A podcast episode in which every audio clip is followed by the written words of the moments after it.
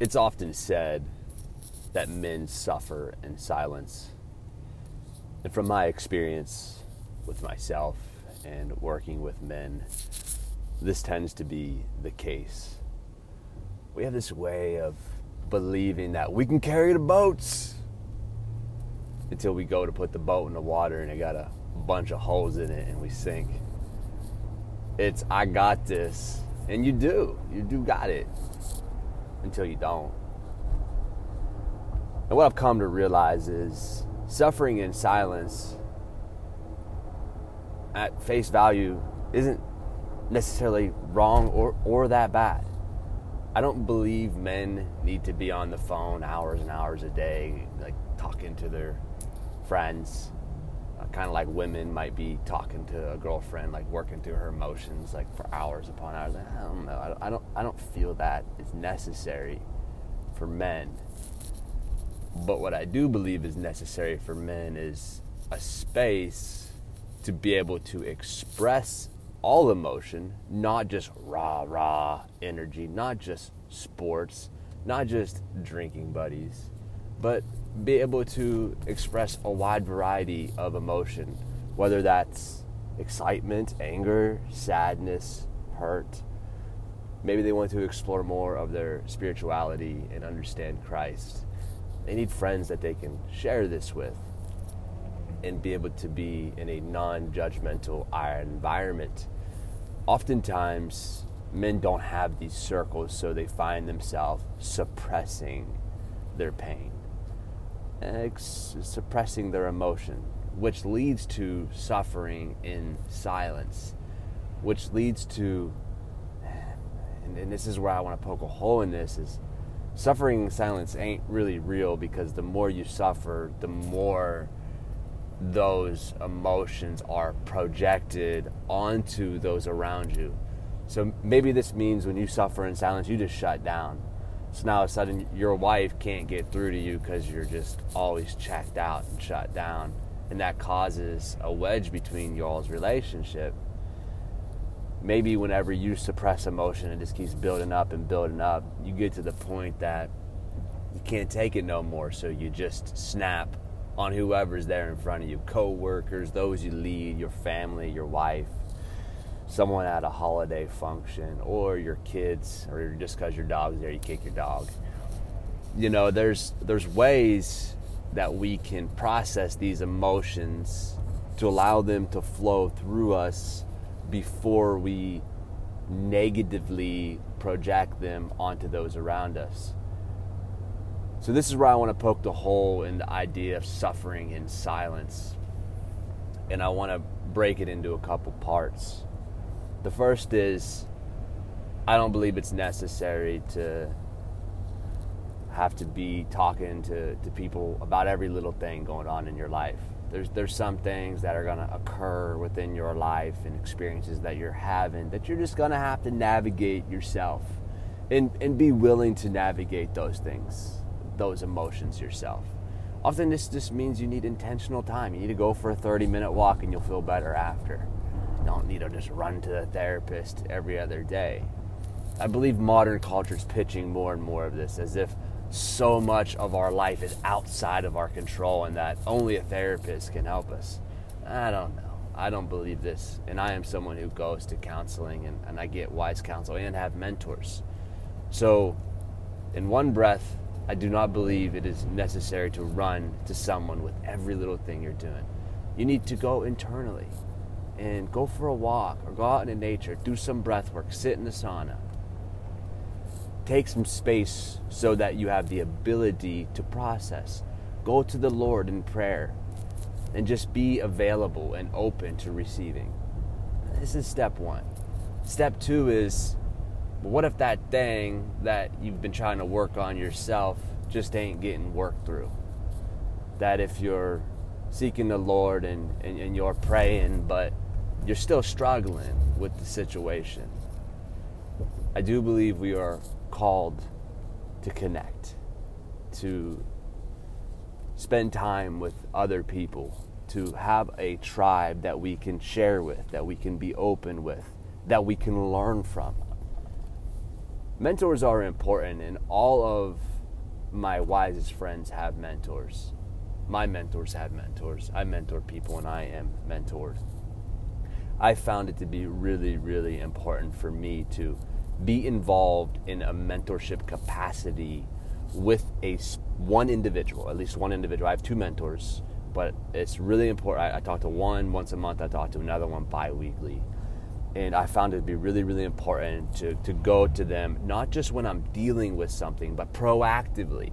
Like I just recognize certain attributes that I have that I, or parts of my personality that I have that I'm not so proud of, and maybe I want a little bit less of. I want to be able to, we'll say, navigate the ways that these emotions occur in my life help more healthy, more appropriately. I want to be on offense. So I seek these mentors in this capacity, and a lot of the work is proactive rather than reactive. It's having a different viewpoint and a non emotional viewpoint on my situations. This is really, really productive for me. Um, you know, maybe this is an hour, two hours, three hours max a month I'm spending with people, and th- this is on the high end. If I'm being more realistic, it's probably an hour to two hours a month. Probably, probably once every three weeks I talk to these guys. And then on the other side is community, like a community of guys that I can learn from, that I can push myself with, because I believe a lot of mental health issues is, is physical health issues I believe people need to express their bodies more because we're, we're, we're, physical creatures. So I believe just lifting weights and running and doing activity and getting out in the nature, it's like 80% of it. There's still, as you guys know, I talk about this, there's the deep work, it's the extra 20%. It's healing from trauma. It's better understanding your pain points, it's better understanding your emotions and how to express yourself. There is more than just the physical, of course. But, but, there's 80%, this is the number I use, that it is physical. Like, you gotta work on yourself physically, push yourself physically. When you do these things, you're, you're able to overcome these voices of doubts. You give yourself the release and an escape for an hour or two hours, which is really, really healthy when you look at the macro over the year. When I am involved in community, when I'm around other like minded men who are pushing themselves this way, it teaches me to, to rise to the occasion, to, to, to be accountable, to do things when I don't want to do them. I've also realized that there's a lot to learn from these type of guys. The, the, guys who tend to be involved, at least in my circle, and this is definitely not every circle, but in my circle, and something that I've really focused on modeling was the importance of how we bridge the gap from physical training to developing ourselves mentally, emotionally, and spiritually. Do hard things. So in my circle, the same guys who are pushing themselves physically, guys like Mike Donatelli and, and Adam Sikora and Jay Azotine and Dylan Spina, uh, many of the guys in my in my Do Hard Things community group, these guys who push themselves physically are are savages, and I can respect them for what they're able to do physically. But since they are so confident in who they are physically and what they're able to do, they don't need to carry this rah, rah, rah man type uh, over expression of tough guy energy. These are all tough guys. Mike Donatelli is a very accomplished wrestler. Adam does Muay Thai, MMA. Uh, they're, they're both savages that bench three, four plus plates. They run Ironmans. These guys, there's no doubt physically they are savages. But they don't need to walk around with raw, raw energy all the time because they know deep in them what they're capable of doing. So often within my sphere, not every sphere, but my sphere, these guys are open to expressing themselves when they're going through some adversity, when they're going through some pain. They know that we have a safe place with each other to express what it is that we're dealing with. And when we do, it's not often that we're looking for it to be fixed. We just need to get it out so we're not suppressing the emotion. When you're suffering in silence, if you will, it's it's a overindulgence in suffocating, suppressing these emotions. We want to be able to express them. Maybe this is through getting emotional but maybe it's just I need to talk about it. I need to get it out. Like, oh, like let me just get this out, see what your perspectives are on it. So having a community to do this is really important and what I've worked on creating with inside my Do Hard Things community, my community here at Iron Valley Barbell in Indianapolis, my retreats, my conference. I'm working on creating a space that we, we lead from the front. Like we physically do the hard things, we mentally do the hard things. We, we push ourselves there so that when we have these day to day, week to week struggles and sufferings, we can process and work through them. We are equipped with the tools to handle much of the problems that we have in our life ourselves. And that's just a reality of it. Most of the problems you have in your life, you can handle yourself. God's equipped you, and He is with you. So therefore, if He is in you, who can be against you? You have the ability to process so much of this. But there is that other side that we're called to be in community. We're called to connect and, and work with fellow friends, believers in the Spirit to be able to, to get through and to better understand and to help one another.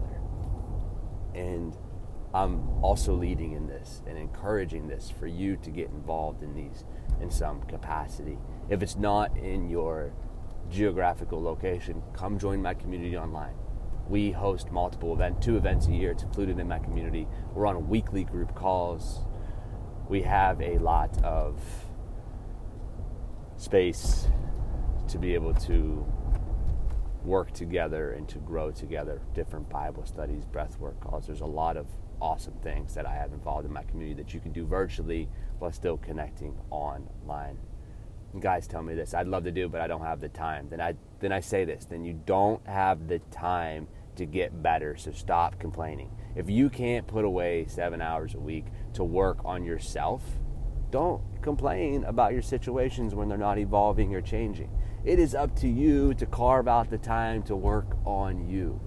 So if time is always your problem, if you don't have enough time, you must start eliminating the things that are causing busy in your life. Sending you guys so much love. Get involved, get connected. Suffering in silence is not healthy because it leads to suppression and projection. Work on healthy outlets to be able to work through your day to day problems don't be sold on the ideas if your problems are continually outside of your control because they're not. You got this ability. But lean in whenever you know that you need outside encouragement, advice, connection. Love you guys so much. Peace.